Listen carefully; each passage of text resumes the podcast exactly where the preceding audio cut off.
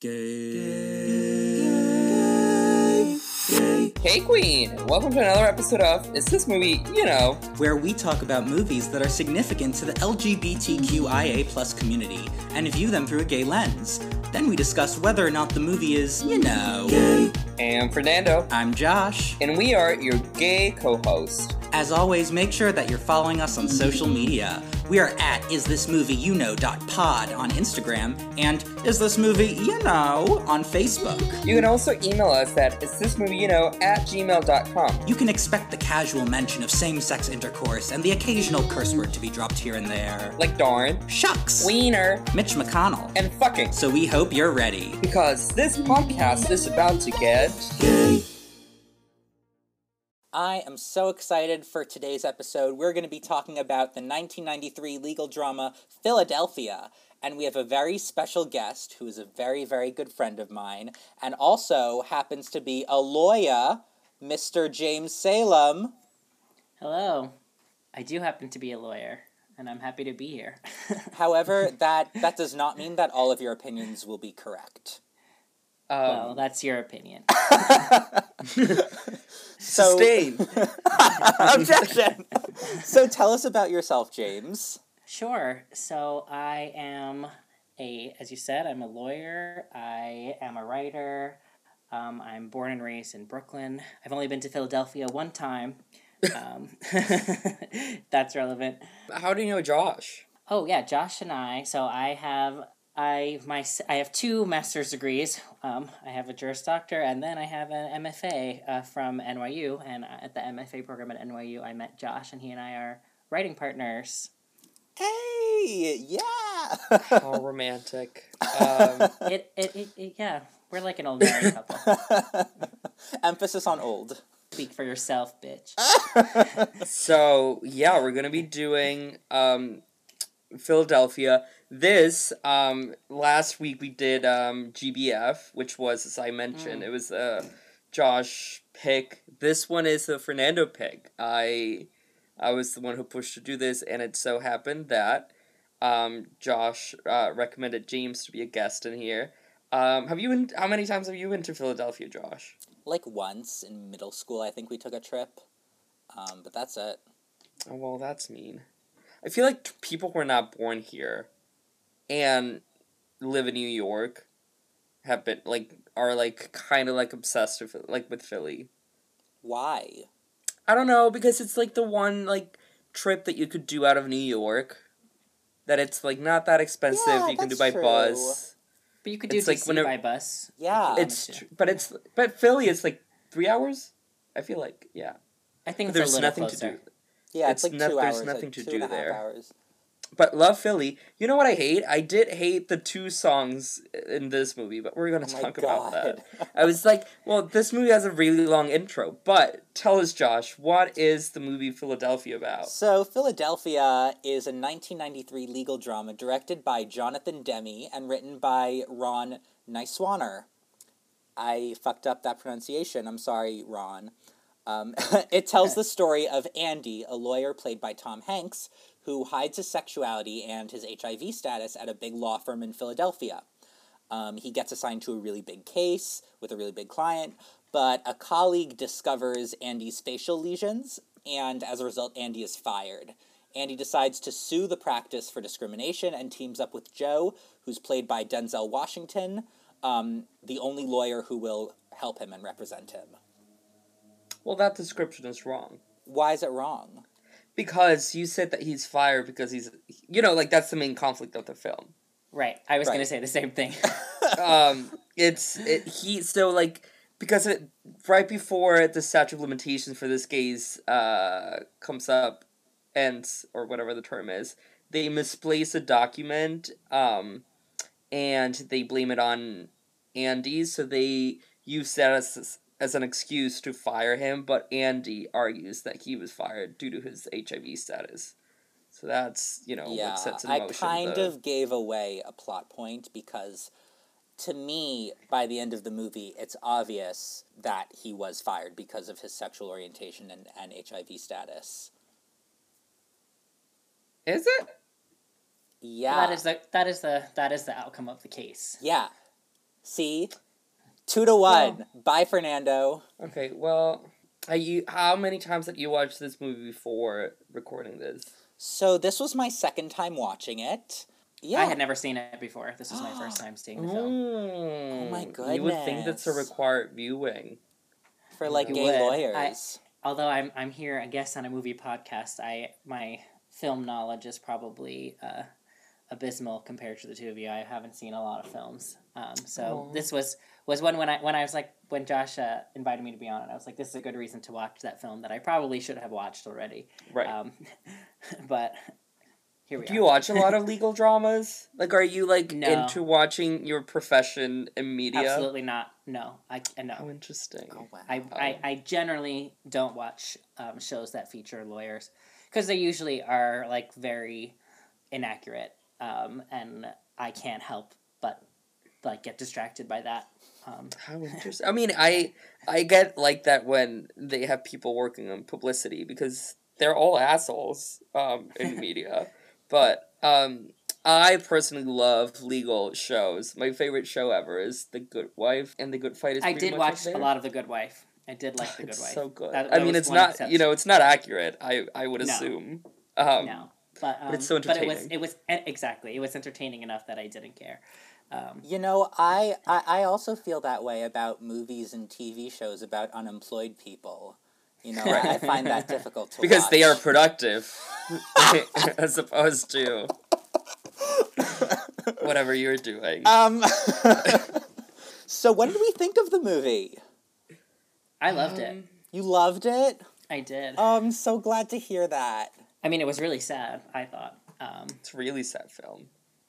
I personally love, love, love the film, and I had watched it two times before this time that I watched it for the podcast. So I would have watched it three times, and the first two times that I watched it, the Wow, first one I watched it, I watched it by myself, and I watched it because uh, it- you know it's like one of those films that when you Google like movies about being gay, that's you know the what comes up. so I think I watched it probably when I was like nineteen or twenty, and I cried so much. And the second time that I watched it, I watched it with that significant other. Um, and it was also highly emotional, like right.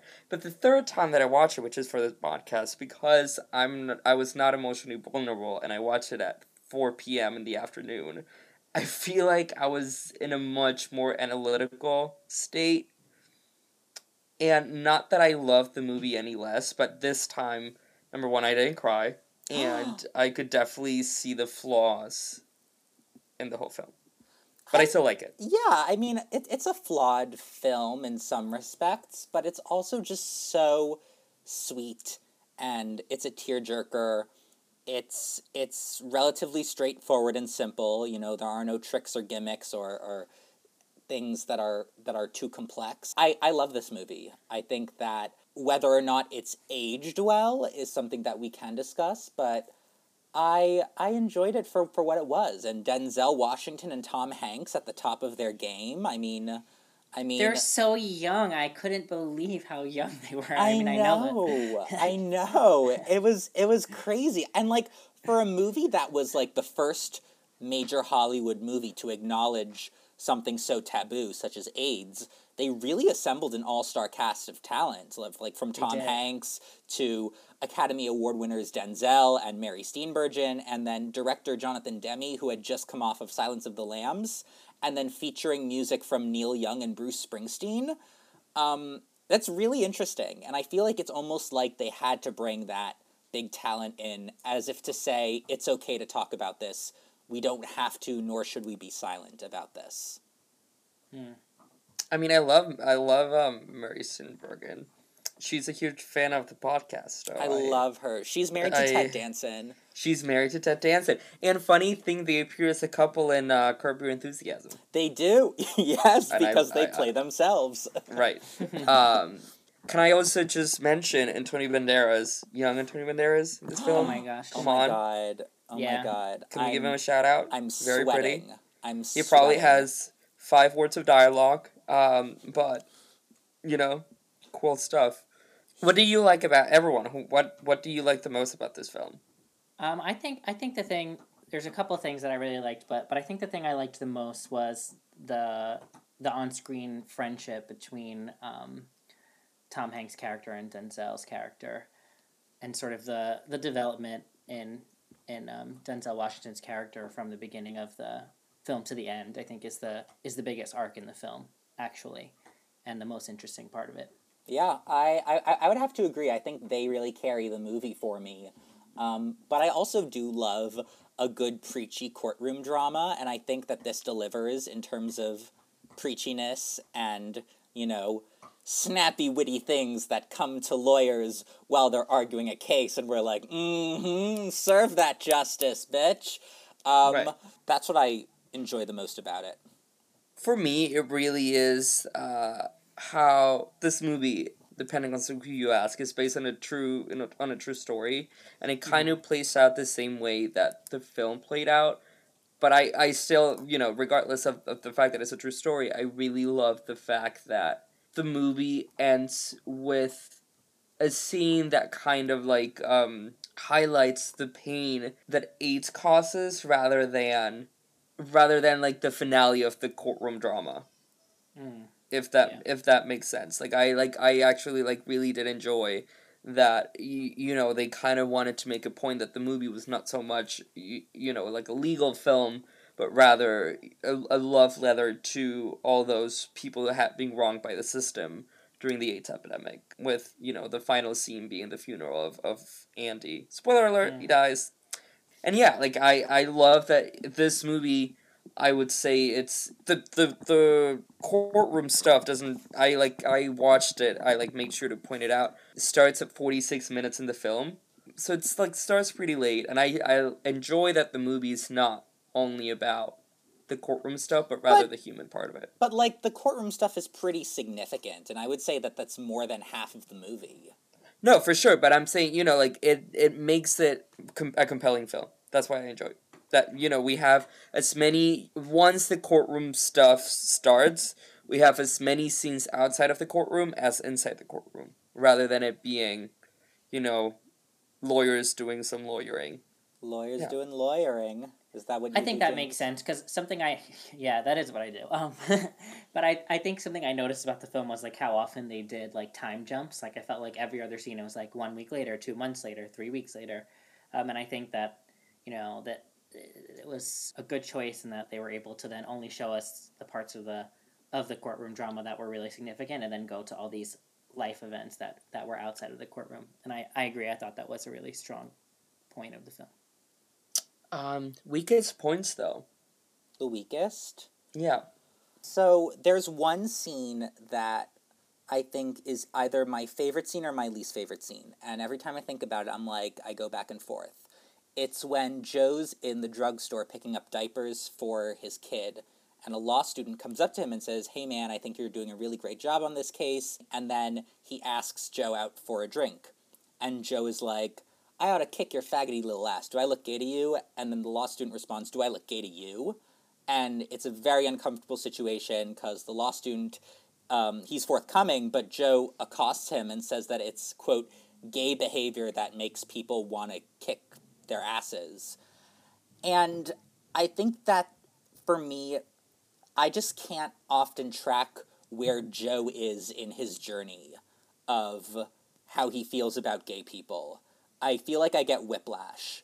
Like it seems like he's okay because oh he's taking Andy's case on and he and he recognizes um, that like legally Andy has a case here but then at the same time he says these things to his wife and he says these things to this this kid in the drugstore that make me think that he hasn't come anywhere you know right I, I found that to be compelling because I think like regression is a natural part of progression, right? So if he like he's growing, but there's going to be things that make him go backwards, and I think that that that moment is one of them that sort of he backslides for a bit. Um, but I think I think he wouldn't be as convincing or compelling a character if all of a sudden he had just let go of all of those, um, you know, biases and prejudices, just you know through working on the case for a couple of months.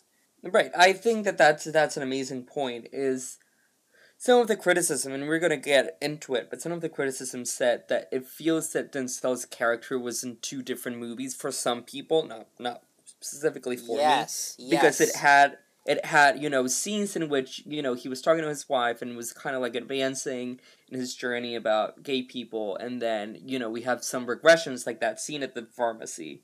But I think that's a very realistic journey for homophobic people even those who personally have a relative that they might love or like a best friend or something like that still it's you know very hard to come to you know end their ways as, as a homophobic person it's not a switch that you know it happens. Right you right. But it- like why do we get a realistic journey for denzel but not for tom hanks? Right you yeah. know? Like tom hanks's Um, character An- andy you know it's a clear progression of him getting sicker. Right. you know? I mean of course they say that there are good days and bad days but you know over the course of the movie it just gets worse for him. But I, I think that's also a realistic progression um, in terms of like what people with AIDS at that time went through. And like, Right. there wasn't, that's most people, that's the progression that occurred. And I think that for him, his arc is tracks the arc of the of the case because that was sort of his last endeavor. And that's why when it's over, that's sort of where his arc ends because that's what he was holding on for. there's a scene for me that I think with inside the movie is an amazing scene, but once as a viewer of the movie, it's not it kind of represents what I kind of don't like about the movie after I watched it. Denzel Washington um, is interrogating a witness in in in the courtroom. And he is like you homosexual? And he's like what do you say? And he's like a faggot. Uh, uh um it's just like a couple of slurs. And then he is like i think that we should make it clear that you know this case is not about aids is about homosexuality. Like that's the underlying thing that we're not saying.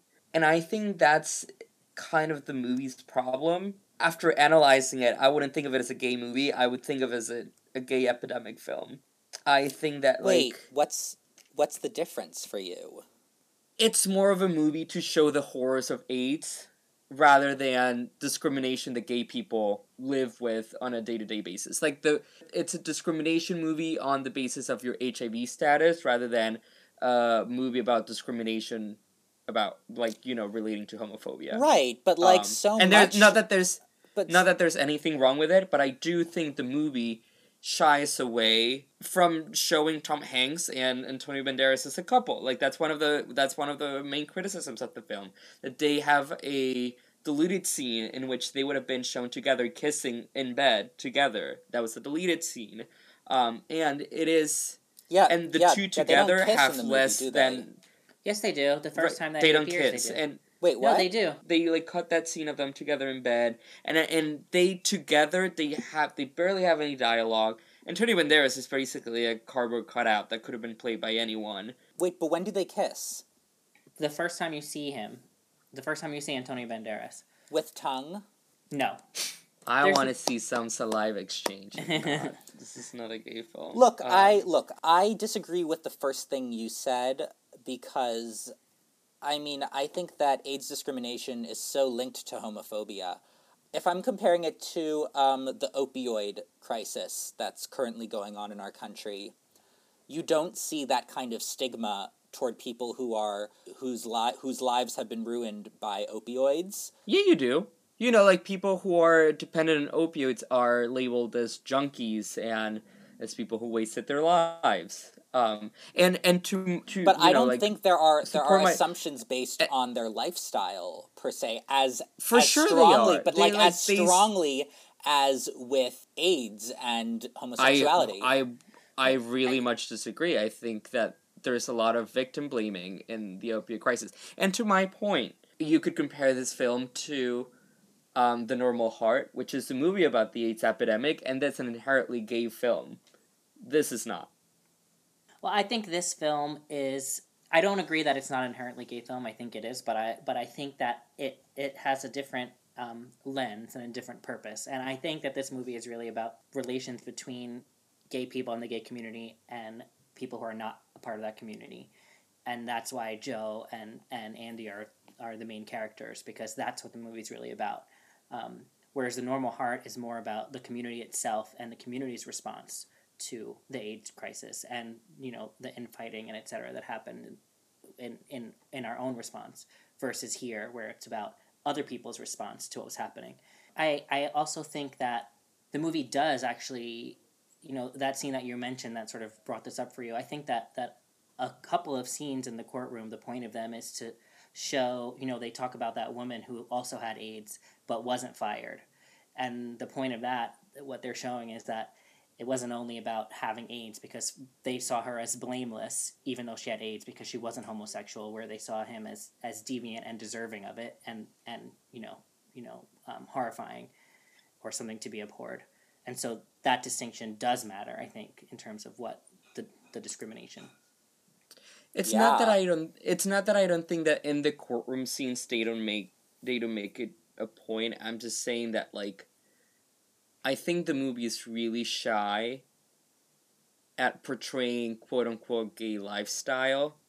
And, and and this is another criticism that popped up when I was like doing my research for this episode was that they make sure to show I I saw I'm quoting uh, an op-ed it was saying like they make it a thing of showing the cleanest homosexual possible in the sense that like you know it's a lawyer with a loft and someone who's like the worst thing that he had done in life was to go to a pornographic gay theater and i feel like the the filmmakers really are scared of like making the film gay but i i, I. Actually- I think you have to. I, I feel like you have to give credit for, or allowances rather, for the time period and the fact that it's like the first mainstream movie that was, you know, tackling these topics, and also that it's based um, in large part on a true story um, and, a, and a real person um, who have somewhat similar situation. And also the optics of a, of a court case and like why that case maybe was successful for better or worse. I, um know, I felt I felt like watching it like being like this, knowing when it came out and the context of it. I thought it was. Um, i would I, i, I would it more than I thought. In fact, I would agree if it wasn't for the fact that and the band played on came first. no one remembers and the band played on. And the band played on is a it's pretty famous. I knew about and the band played on Wasn't it a before I knew TV about movie? Philadelphia. Yeah, but it was huge. It was on HBO. Yeah, but it was a TV That's movie. different. That's it's so different in that time. TV movies versus like big mainstream Hollywood. It won outstanding that's Made for Television movie. It That's won even in this uh, time. TV has way more uh, leeway in terms Right. of what they sh- they're willing to show. Right. Like that, they they always have. And Okay. they still do. well, and on HBO too, because they showed nudity. But I want to say this. I want to say I agree with, with James, but I also agree with Fernando. I think that this film is a little shy about its portrayal of gays, and I think I know why. It's because Jonathan Demme, the director, um, his film before this was The Silence of the Lambs, Oscar winner for Best Picture with Jodie Foster and Anthony Hopkins. And it was heavily criticized for its depictions of LGBTQ plus people, specifically Buffalo Bill, the antagonist. And I was reading somewhere that Demme felt kind of guilty for his movie playing a role in demonizing gay men. And Yes. I think that part of his goal on Philadelphia was to not only call out the stigma, but do so in a way that would appeal to quote unquote average Americans who thought of homosexuality as sinful or unnatural. You know, I and, right, and, and, and, I think and the point why was to um, not straight wash, but mainstream wash a little bit. right, and that's why you know he has absolutely no queer creatives at all in this film. Oh, but okay, but so the second scene in the and like movie I and shows. it just I want to say real quick to me, it just when people say like for the time, you know, like it's for me that's not a valid criticism. It's not a valid argument against it because, for example, William Hurt won had won the Oscar for Kiss of the Spider Woman Ugh, hate that um, movie. in in 1985 in which he was uh, seen kissing a man. So it's not like it wasn't mainstream by that point in time for gay It characters to be portrayed in media. So I don't. I think that we forget that the '90s in general were had like a renaissance for queer media. Yeah. In, in general. Yes, but this was early in the 90s. This was 93. Also, Kiss of the Spider Woman is not like a popular movie. This was a popular movie filled with stars who wanted to be part of it. Also, of the Spider Woman is 85. That's the same year that Rock Hudson died. Um, and generally, from that time until 93, we saw the epidemic getting worse, and we saw our politicians not taking a stand and even talking about AIDS. So I think that's the difference. Um, I do want to say, though, I do want to point out because you said that there are no queer creatives involved in this film, and I just want to say that there actually are. There are 50 of them. In the second scene in the movie, um, which shows AIDS patients together in a ward, Andy's getting blood work done. Um, most of the extras there are HIV positive, and a lot of and many have died. And yes, in fact, only one of them is still alive today. But a lot of gay men with HIV were featured as extras in the movie. And I think oh, isn't nice. that lovely from Jonathan to put gay HIV positive patients in his film? He's such a charitable person. Um, wow. Yeah, no, um, you know, but you understand what I'm trying to say. You know, it's if you had really taken the criticism from Silence of the Lamb and you were like, "Whoa, I kind of fucked up," you and you wanted to make a movie as an odd as an ode to like gay people and the queer community in general, and you wanted to highlight this, you know, big problem that the United States was going through at the time. You know, you could have you could have hired someone.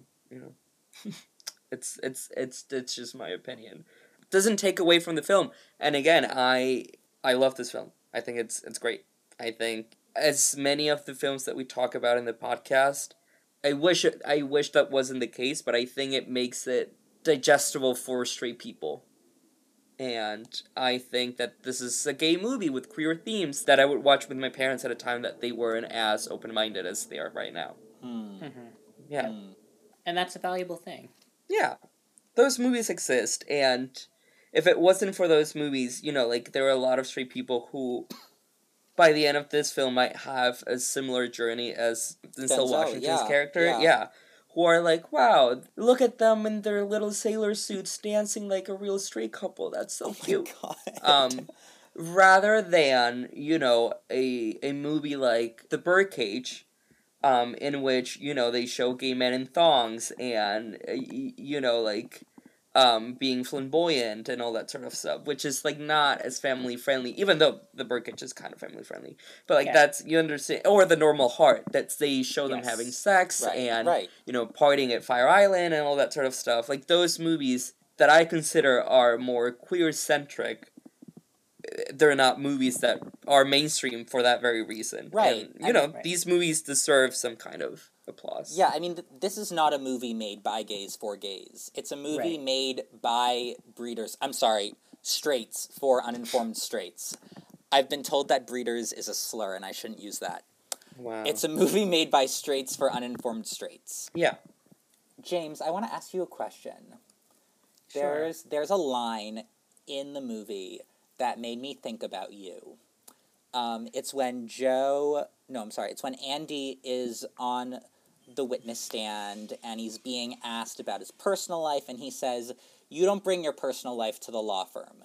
You're not supposed to have a personal life. And so I'm mm-hmm. wondering, mm-hmm. is that true? Because I feel like you have a personal life. Um, yes, I do. um, it definitely depends on where you are. I don't think that any firm would say that that's true.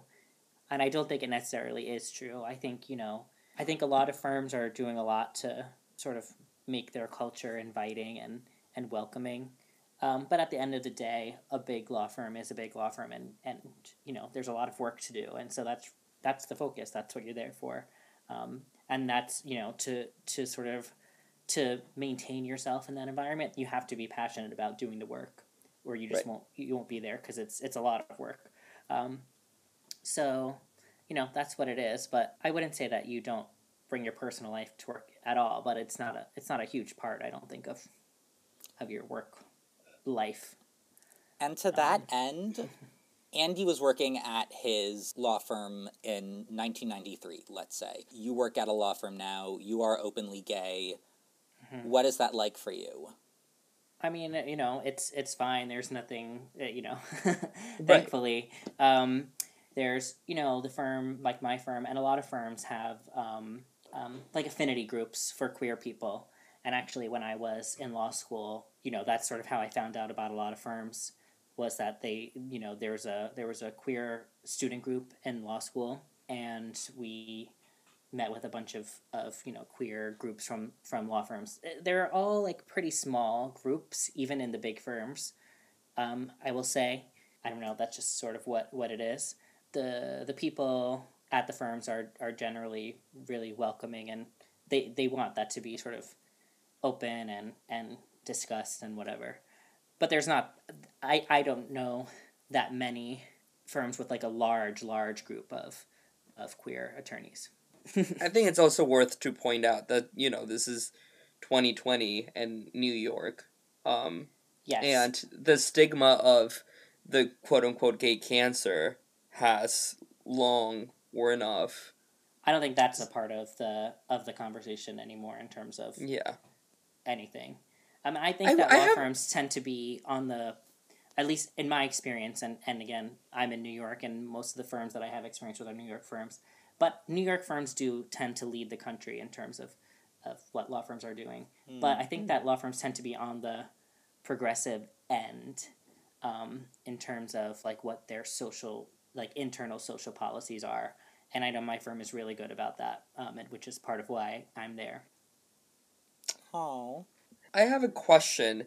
As the lawyer, I like personally didn't get the. I mean, I understand for narrative purposes. We I know why it's included, but within a trial, um, the scene with the pornographic theater one, what's Mhm. like they they were like this uh, like when they like object to that like uh Mary's character as the the other lawyer she's like it's to judge on credibility or like some shit like that or character I forget I feel so uses. bad right now because I told James that he didn't have to bring in any legal jargon to this episode, and now we're being asked on it. No! well I was just I was just wondering would his character be like would would that be like something that you know will be like addressed in a trial about AIDS discrimination It, it, it probably depends, but um, there are some rules of evidence, but also they were in a state court, I believe. So I, I don't know what the Philadelphia or Pennsylvania state court rules are. Um, I have very little experience in Pennsylvania state court, but um, generally, uh, like the federal rules of evidence, and most state most states have similar rules. Um, there are rules that exclude certain evidence, character evidence, when you're bringing it in for certain purposes. Um, but it can be brought in for it depends on what the purpose of the evidence being offered is. So sometimes you can get in and sometimes not. But that's why you would you would object, and then you know the judge would rule. You would argue over whether it was being used for an admissible purpose or not. So you can sometimes bring character evidence, but but sometimes not. wow. That's a lot of the things in the law. Sometimes yes, sometimes no. it Wow. depends. The big answer. oh, interesting um I did think it was fascinating. This is something that, and I had to. The boys had to keep telling me to like focus on like the movie because I kept getting distracted just at watching the practice of law. You know, they don't show that much of it, but what they do show because it's so so so different with you know technology, and frankly, I like couldn't imagine what being a lawyer before the existence of you know the internet would be because so much of my work is you know using online uh, like case research. That's like a big part of what junior associates and mid level associates do. Since that didn't exist, it, it's just completely different. And watching them, even like in the first scene when they leave and they have to like speak into their recorder, like what happened in the conference with the judge. I mean, I really found it entertaining and interesting. mean, and like right now, you know, the the main event that sets the film in motion, I I think it wouldn't happen anymore. Right, because it's just a missing. It's a missing like It's a a missing paper. file. If you like just access the drive and like download it from there, and or or the scene at the library, which also you could say like it's it's the one that like tips the point and like Denzel representing him and everything like that probably wouldn't happen because you wouldn't go to a library and be like, Where No, is you- the discrimination on the basis of HIV status? And a librarian section? would like walk over and say it very loudly. Here are your AIDS books, sir. You know, and Um, make everyone turn. I mean, Yeah. like the, the the libraries at the law schools, like at NYU, the the library has all those case books, but I don't think I ever saw anyone use one Interesting. Because you everything's online. It's so much easier. I I want to bring a real quick a point that might be a little controversial, and this is like why I kind of say that the film is not so much about queerness, but rather the AIDS epidemic. Is that you I controversial? Uh, No. and no, I feel like the main actor, the main character is Denzel. Huh. I think they're I co always- protagonists. Um, I forget what if that's the thing, or there's like another word for a secondary protagonist. But I think they're they're kind of co protagonists. I would agree that Denzel is at least as as big a part of the movie as as I like- as I like obviously like didn't count it, but I feel like number one he has more screen time. Number Well, well, you can't just say that if you didn't count it. Well, I'm just saying from a, like the it, he has more impact in my opinion. And if I would have had to make a choice, he would have gotten the best actor Oscar, not Tom Hanks. Are you for me? kidding me? For me, Are you I mean, I- fucking insane? I just think I honestly, and then I'm I'm telling you, I'm gonna be controversial. I just think it's really easy to like roll your eyes and let the makeup do most of the acting. You're out And of line. you- I've and you know- tolerated you for 20 episodes. we have the Fellini scene with the opera and like the dramatic angle. That's where he Tom earns Hanks. the Oscar. And That's and when a great Tom, scene. yes, that was such a good but scene. it's an amazing scene. Talented, spectacular, no, it's same, totally unique. Absolutely never done, been done before. The problem is, I think that the illness does most of the acting, and I think That's so many best actor roles. It's Right. not necessarily the illness, but it's like whatever the the plot is. Like Right. it's always like someone who has this like what you know whatever it is. But that's what it that's what a best actor or best actress role is. Like that's Right. part is I- built I- into the awards, right? it's it's very. I think this is the Oscar Beatty role. Um, Right. and I, I think I, maybe not the illness, maybe that's you know badly worded, but I do think that the makeup really does help in a way that you know it happened Jared Leto win his Oscar, or Oh, um, for Dallas Buyers Club, or or Gary Eddie Oldman. Redmayne, um, Gary Oldman, um, uh, for Darkest Hour, or Eddie Redmayne for The Danish Girl. I do think that for like, uh, the theory of everything, you mean? Oh yes, but also nominated for the Oscar for The Danish Girl. Um, I do think that like it's not that it's a bad performance. It's that I think that the film falls apart. If me as a gay man having like seeing that scene of Denzel Washington at, at the bar when he has been accosted by his colleagues and he says like oh you know these people make me sick. It's not pretty as a gay man to hear that. And at the end of the film yet i end up feeling for denzel and like loki like feel like grateful. I, I don't know it's like that's the best choice of words but you know it's like it's you end up feeling like it's some kind of you know affection for his character and like i think that those like that's very hard to do and i think a lot of it might be uh, the script um which is really sad that this didn't win for best original script even though it's not an original story. Um and but it's you know i think that it also is is is thanks to denzel washington's performance Well, I will say Denzel is probably one of the greatest living actors mm-hmm. of all time. I definitely agree with you. Denzel is fantastic in this role, and I would have liked to see him nominated, but I think Tom Hanks earns his Oscar here. I think that, you know, you, you got to remember up until this point, Tom Hanks was was just playing like the goofy nerd, and this was a huge breakthrough for him. yes but he won it because he was tom hanks it's He wasn't it's Tom as- Hanks back back then. He wasn't no. the, he wasn't America's dad then. I know. I'm saying like because he was Tom Hanks in the sense that he was the goofy actor doing a serious role. The same way I imagine John Mulaney doing this role. We would give it props because it's John Mulaney doing it rather than you know. I'm sure he would be an amazing actor in a film like this, but I do think that in here, that celebrity won the Oscar. I I disagree be, because you see cases where where where comedic actors try dramatic roles like Jim Carrey in the Truman Show. Amazing film, amazing, Amazing, role. beautiful performance. He's he's fantastic, but he is still very much Jim Carrey. And I think in this movie, Tom Hanks is not what we believe or what we have seen of Tom Hanks thus far in his career. And I think that's what makes it interesting, and that's what what, what makes it such yeah, but a you're really judging it. great You're judging it because it's Tom Hanks. I'm judging it based on a performance. I'm du- judging it based on Tom Hanks' performance. James, Um, what what weigh in here? Help us. You know that Josh knows that I like am not um I don't follow the awards very much and I don't put that much stock in them, but I think that like I think that that's also part of what's built into the awards is like that the awards whoever the people that that give the awards know certain people.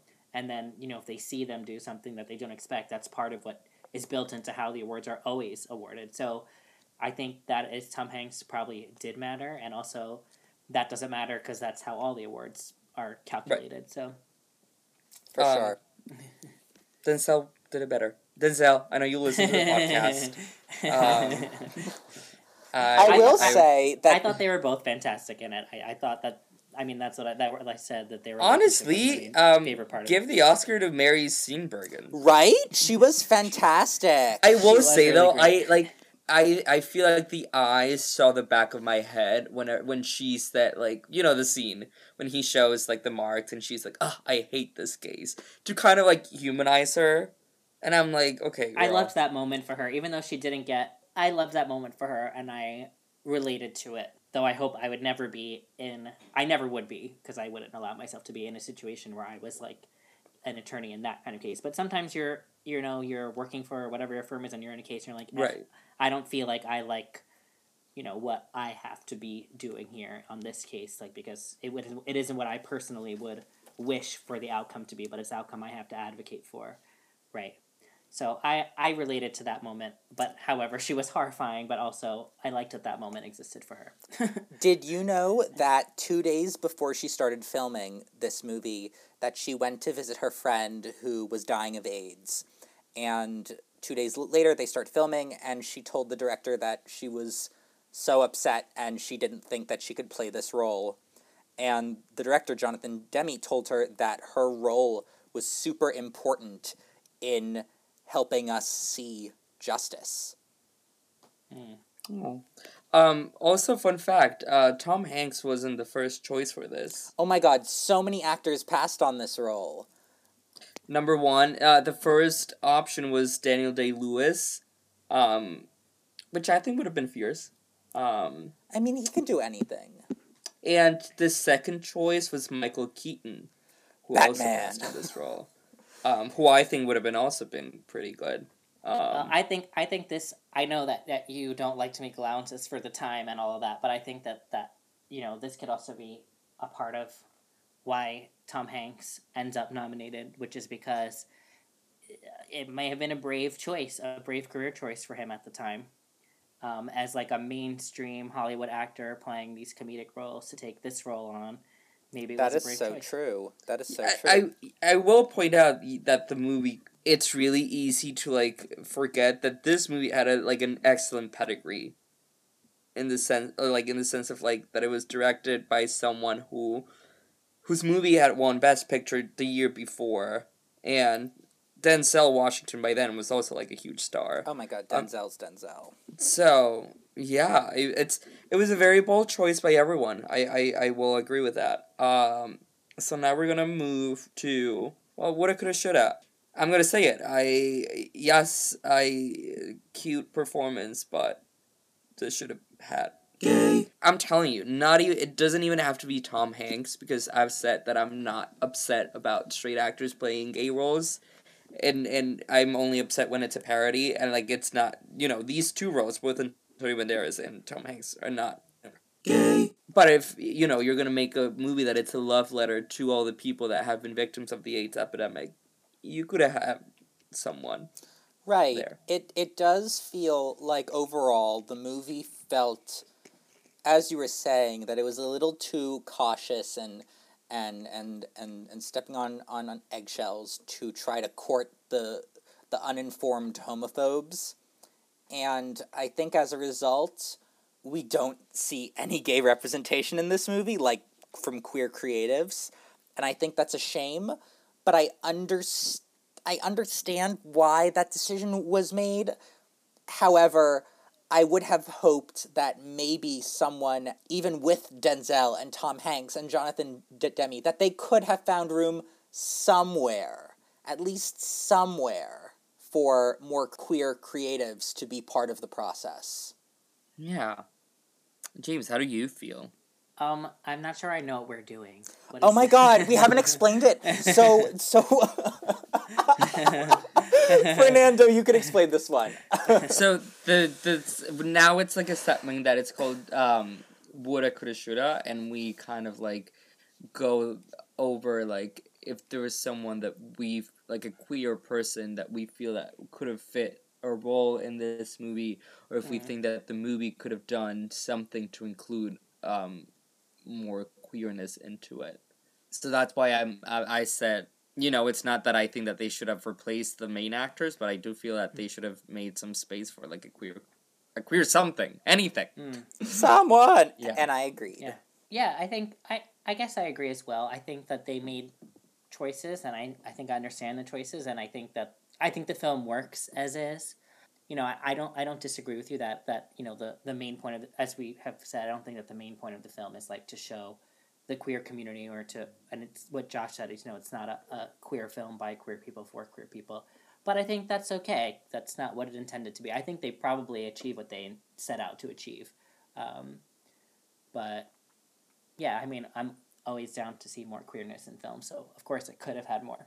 Yeah, and to be honest, like right now, if we were to make this film, I don't, I don't even know who I would recast that is queer. That is at the same caliber of stardom as the two people that we have right now. I know Because who I- I, I- would cast as I the okay, lawyer. but I, I'm saying I will say, and it's gonna be a little shady, but even our A-list queer celebrity is a D-list mainstream celebrity right now. wow. Like I don't think who who is the biggest queer star that you know. RuPaul. Jim Well, Parsons. that that knows how to act. Sorry, RuPaul. um, then yes, Jim Parsons. I Jim would Parsons, probably. yeah. who doesn't really have stardom appeal outside of television? I would say, or like know that he could carry a movie by himself, the way that Tom Hanks does. Yeah, but there are different ways to stardom now, you know? No, for sure. But I'm saying like, n- like I don't know two queer people that are in the same realm of of recognition, Yeah. famousness as Denzel Washington and Tom Hanks, where either at that point in time or right now. Well, like that's like like saying, "Oh, I want to build something that's like I want I want to I want to build another Eiffel Tower." And then you're looking around and you're like, "I'm not seeing any buildings as tall as the Eiffel Tower." You know? Like Denzel and Tom No, Hanks but, like, are for- huge. Like for example, for example, uh, a good comparison, um, Dubai was like those places have amazing thingies, and so we're gonna make the tallest building in the world. You know, like it doesn't have to be the same kind of kind of monster, but I'm saying mainstream appeal. At, like at this point in time, I can't think of a single queer actor that does it. Well, if this were made today, I think that it would look very different. I think that it would not be a white person. I think this would be um, an LGBTQ person of color um, who is um, not as affluent as Andy is. Because again, there there are people today who still struggle with HIV. Um, But you would take that the main the main like one of the main themes of the of the film. Denzel Washington took on the case because he knew what it felt like being discriminated against because of his race. right. It makes sense that it's a white person with HIV. Yes, but I feel like nowadays, if we want to be truthful to the people who are living and struggling with HIV, I think we would want to represent people of color as well. Yeah, I don't think this film would be made today. How is how is so? It would be just it would just be totally different. It would be about different issues because while people are Right. still struggling with with AIDS, um, it's very different now than it was then, and like the it just everything is different. Like there's you couldn't recreate that moment in time unless you set the film in that time. But For wh- sure. why why would you? You know what would be the what, And- would, be- what and- would you be trying to say about about now? Like And there was a thank- reason for it being thankfully- You want to know why, James? Thankful- and thank- you want to know why? Because Hollywood makes dumb decisions. That's why. Right. But I'm saying like thankfully now we are nowhere where we were at that point in time in terms of the AIDS epidemic. Thankfully we have things like PrEP and we have a lot more information about Mhm. um, AIDS and more sex ed that when we had at Yeah. before. So I don't think that that would be if we were to make a, a discrimination case against the LGBTQ community, we could probably.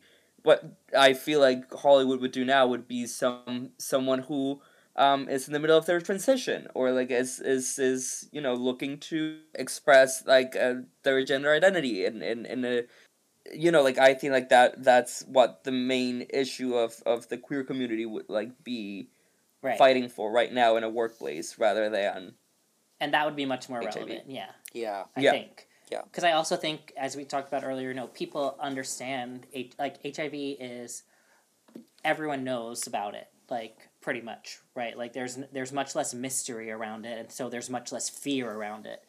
Like right like most And even though there's a- probably not everyone, there but is- most people like wouldn't be like you know how when he goes into his office in that first scene and like everything he touches, Joe's like panicking. Like most people wouldn't react that way now Right. to a person Right. that they know as HIV. um and and I, I i would say um you know like even though there's still a huge stigma against gay people and HIV now I think people are a little bit more informed that it's not a gay disease Right. right. um, and so many so many different pieces of media came out after Philadelphia as well, educating the public and, and outside of media, like Princess Diana um, shaking hands with AIDS patients and stuff like that. You know, like Did you know Princess of the- Diana the- was inspired by Philadelphia?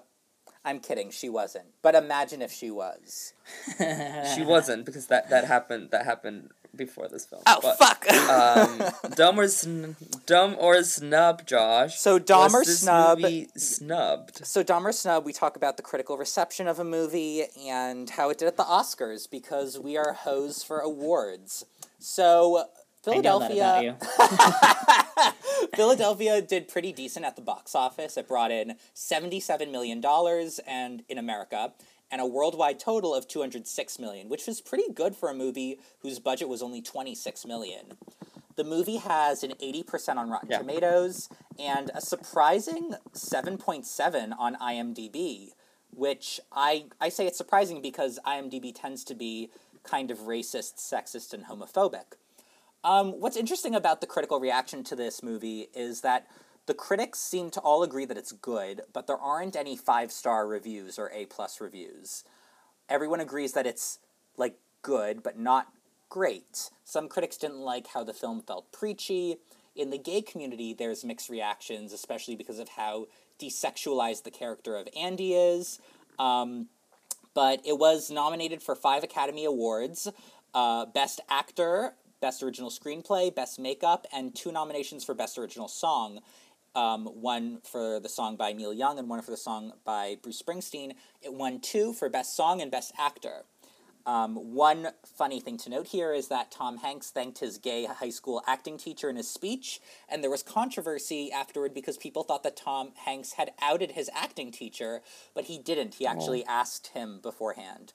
Um, but that whole but that whole controversy is the inspiration for the 1997 Kevin Kline movie In and Out. If I ever um win an Oscar, Josh, I I I will thank you. I will thank my gay podcast co-host. Oh, that's so sweet. Oh, Um, I don't know if I would thank you. work. Um, yeah, well, that's so. A lot of the criticisms that I have mentioned today, um, I actually got them from a column published by Larry Kramer, who is the author of The Normal Heart. Um, and an AIDS activist and god of the LGBTQ community. who recently, very recently passed away. Um, May he rest in peace. he was a really, really, really, really, really, really big. Uh, you know, like he was an activist during the AIDS uh, era, and he based a lot of his like the normal heart is based on a lot of his experiences. Listen to the normal heart episode to understand who Larry Kramer is. But just so you understand how much he hates it, um, the, the it, it starts with Philadelphia is heartbreakingly mediocre film. It's dishonest, it's often legally, medically, and politically inaccurate, and it breaks my heart that I must that I must say it's simply not good enough, and I'd rather people not see it at all. He absolutely hates the film, and some of the criticism he- that he's not known for um uh like soft opinions. You know, he, Right. He, he was a very outspoken man. And yeah like he like another another bit that comes out of that it says like take one noble gay white male hero put him together with one black ambulance chasing lawyer who hates gays.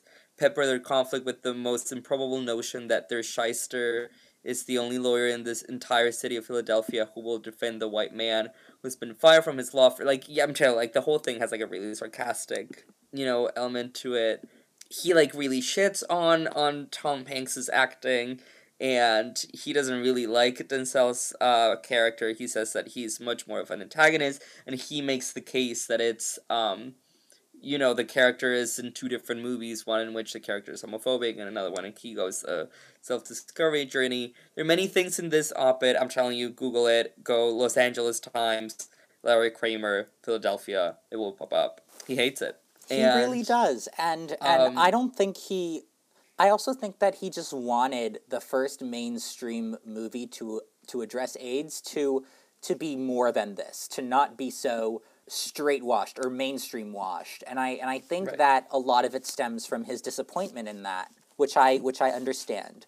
real quick i would like to say that like from his like op-ed and from a lot of the criticism that i also i've read i've like noticed like there's an implicit criticism that i feel like they don't go as far as saying but i think that they mainly criticize the movie for being a quote-unquote straight savior film in which it's like the straight person being kind to the gay person and which is why we are led to believe that they are more the, like the moral center.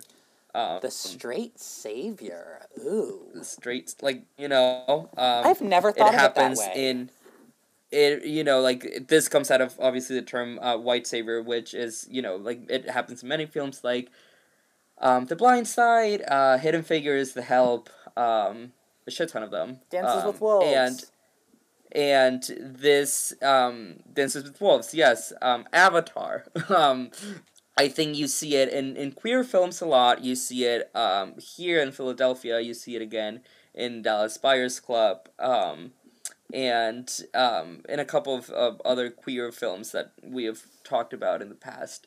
Uh, so I think that like a lot of the criticism is also like centered around that too. James, what do you think? I feel like I mean I think this is sort of circling the conversation that we've been having about the film and like whether it needed to be more queer. And I think Larry Kramer like as a point of entry into like the criticism of the film is like going to be a very specific viewpoint. And I think it, it, it almost opens you know us up to a bigger conversation about like eh, eh, maybe it's not as relevant anymore but it definitely was at some point and maybe it still is in terms of like whether queer people in their quest you know for rights and and acceptance needed to assimilate into society or not. And you know choosing a protagonist like the one in the film is going to rub people the wrong way depending on which side of that uh, coin you might have fallen on and larry kramer definitely falls on one side of that Oh, for sure. Personally, I think that this movie was snubbed. I think that it deserved a Best Picture nomination. what? Do you not think so? I, I think it clearly deserved a Best Picture nomination. Oh, nomination, yeah. Yeah, Win. nomination. Win? Uh, I mean, that was the year of Schindler's List, and let's and let's face it, Schindler's List came in like a wrecking ball, prepared to take everything in its path. Um, same year, so Schindler's List was going to win everything anyway. But um, no, I, I I think Philadelphia is the type of movie that Oscar voters would have really embraced, especially since it was so daring and since it had such talent attached to it, and since it was coming out and talking about something that was so taboo. But part of me thinks that it's because AIDS was still a little bit taboo that this movie did not get nominated. I have a feeling mm. that, you know, it's the same reason that Brokeback Mountain didn't win Best Picture in 2005. I think if there were people who wouldn't vote for that to win in 2005, there must have been people who wouldn't vote for Philadelphia in 1993 solely Right, because I of mean- its subject matter. This was during the Clinton years, and let's not forget that like these are the years of Don't Ask, Don't Tell, and uh, Clinton also started his uh, government with a ban, a travel ban from people that had HIV. You know, it's so interesting. I feel like the best picture winners are often a reflection of the current presidential administration. I, I don't have enough proof on that yet, but just in my lifetime, I've noticed that happening a lot, especially with um, Moonlight, The Shape of Water, Parasite, and Green Book all winning while Trump has been president. Right. Hmm. Um, I think it's very interesting. But yeah, it, now that you mention it, given the politics of the Clinton administration, It's not that it didn't win because Clinton wasn't great with the gays. I feel like if anything, it didn't win because we were living uh, during the renaissance of liberalism during these years. So people like you know when when Yes. when Yes, when we- we're we- during at that point in time, people like are complacent and like they don't they don't you know vote for like the daring film like the exactly, groundbreaking film. exactly. That's why fucking Argo won under the Obama years and the King's Right. Speech, Right. and for sure. Um, I feel like if this had been during the Bush years, um, it might have s- stood a chance. This is a very interesting to me as someone who Well- doesn't follow awards that much. Yeah, well, Josh and I will talk. I I'm telling you, I feel like uh we could talk about we could have a whole podcast about this, but we're not going to because no one cares about awards. And then for the final part of this uh this podcast, uh what do we think? Is this movie, you know, gay? What do we think? We all know that your answer is no, Fernando. Um, I would say yes, it is. I would say yes.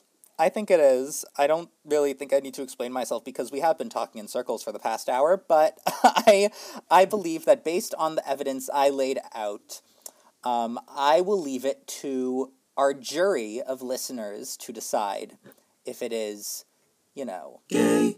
But I think it is. I think it is too, and I- and I'm glad that it exists. It could have been gayer, but I think it's still gay, and the gayer films are coming and still to come. Agreed. Yeah, I mean, I love this film, and it gets me emotional. And I've told you that like every single, even Dallas Buyers Club, which definitely hasn't aged well since it was released, like it still gets me on my feels. Oh, And I'm in fucking tears every time.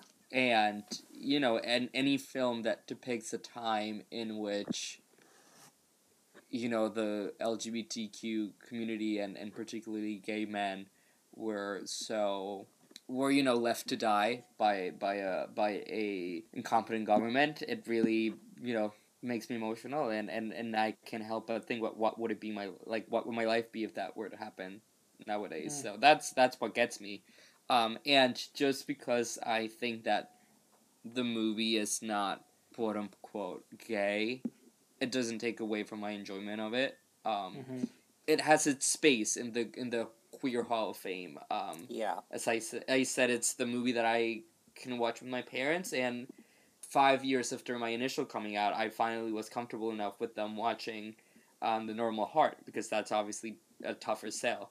Um, Mhm. this is a movie that i would probably would have watched um, at the beginning of my coming out experience and, and this is something that they would have felt very comfortable with watching. So like i appreciate that this movie was made.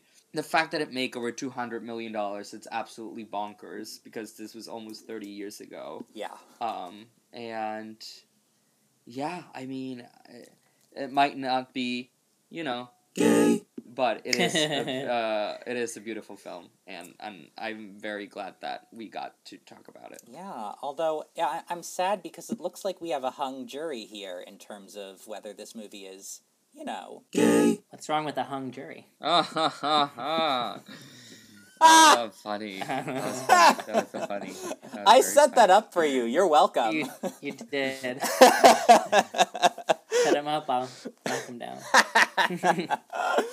this has been so so lovely having James Salem on our podcast. James is such a dear friend of mine and I've wanted him on this show from day 1 and James, I am so so thrilled that we got to do this episode together. Are you free next week? we'll see. thanks so Um, much for having me. I'm really happy to to join and talk about this, and thanks for making me watch this movie. I was I was bummed that you gave me such a sad one, but then I really loved it, so I'm glad that I got to watch it. And I don't Are know you if I would have telling gotten me around this is this is not a comedy? it. That's the when I- twist at the end when- of the episode. When I when I said when I said that I was in tears is because I was laughing. Oh my god. oh my god, you Uh, can't say that. um, we're gonna try to find you another courtroom drama that you can one hundred percent come back to. Um, there are not there are not a lot of gay, you know, like considering the amount of discrimination, there are not a lot of like gay cases. um what what about Freeheld? I never watched that. You never watched Freeheld? It's with um, Julianne Moore and Elliot Page. Um, Oh, I've heard about it. Yes. Thank you so much, James, for doing this. This week, Thank you for for our having me. listeners, uh, we're not gonna have tops and bottoms because we have enough in this podcast. Haha.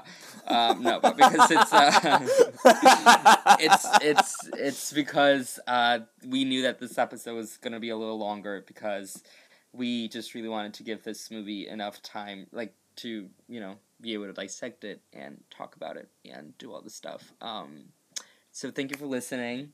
Listen, go back to see if you have watched any of these movies, and if, even if you haven't watched it, I feel like we talked about the plots of these movies enough so that you don't have to. you still should watch Philadelphia. Oh no, you Philadelphia. Well, the problem is, sadly, at the time of release of this episode, um, it's no longer available in any streaming site for free. Um, you could watch it with a free trial on Starz, um, or you could rent it from Amazon for three dollars. Um, I highly, highly recommend it. It was on Netflix for the longest time, and then it was on HBO. Then it was on HBO Max for the longest time. I know. Homophobes. And now it's not now it's not available. I mean, not really because it's a movie about AIDS. Um, it's not a queer film. but thank you everyone for listening. Bye bye, everyone. Bye.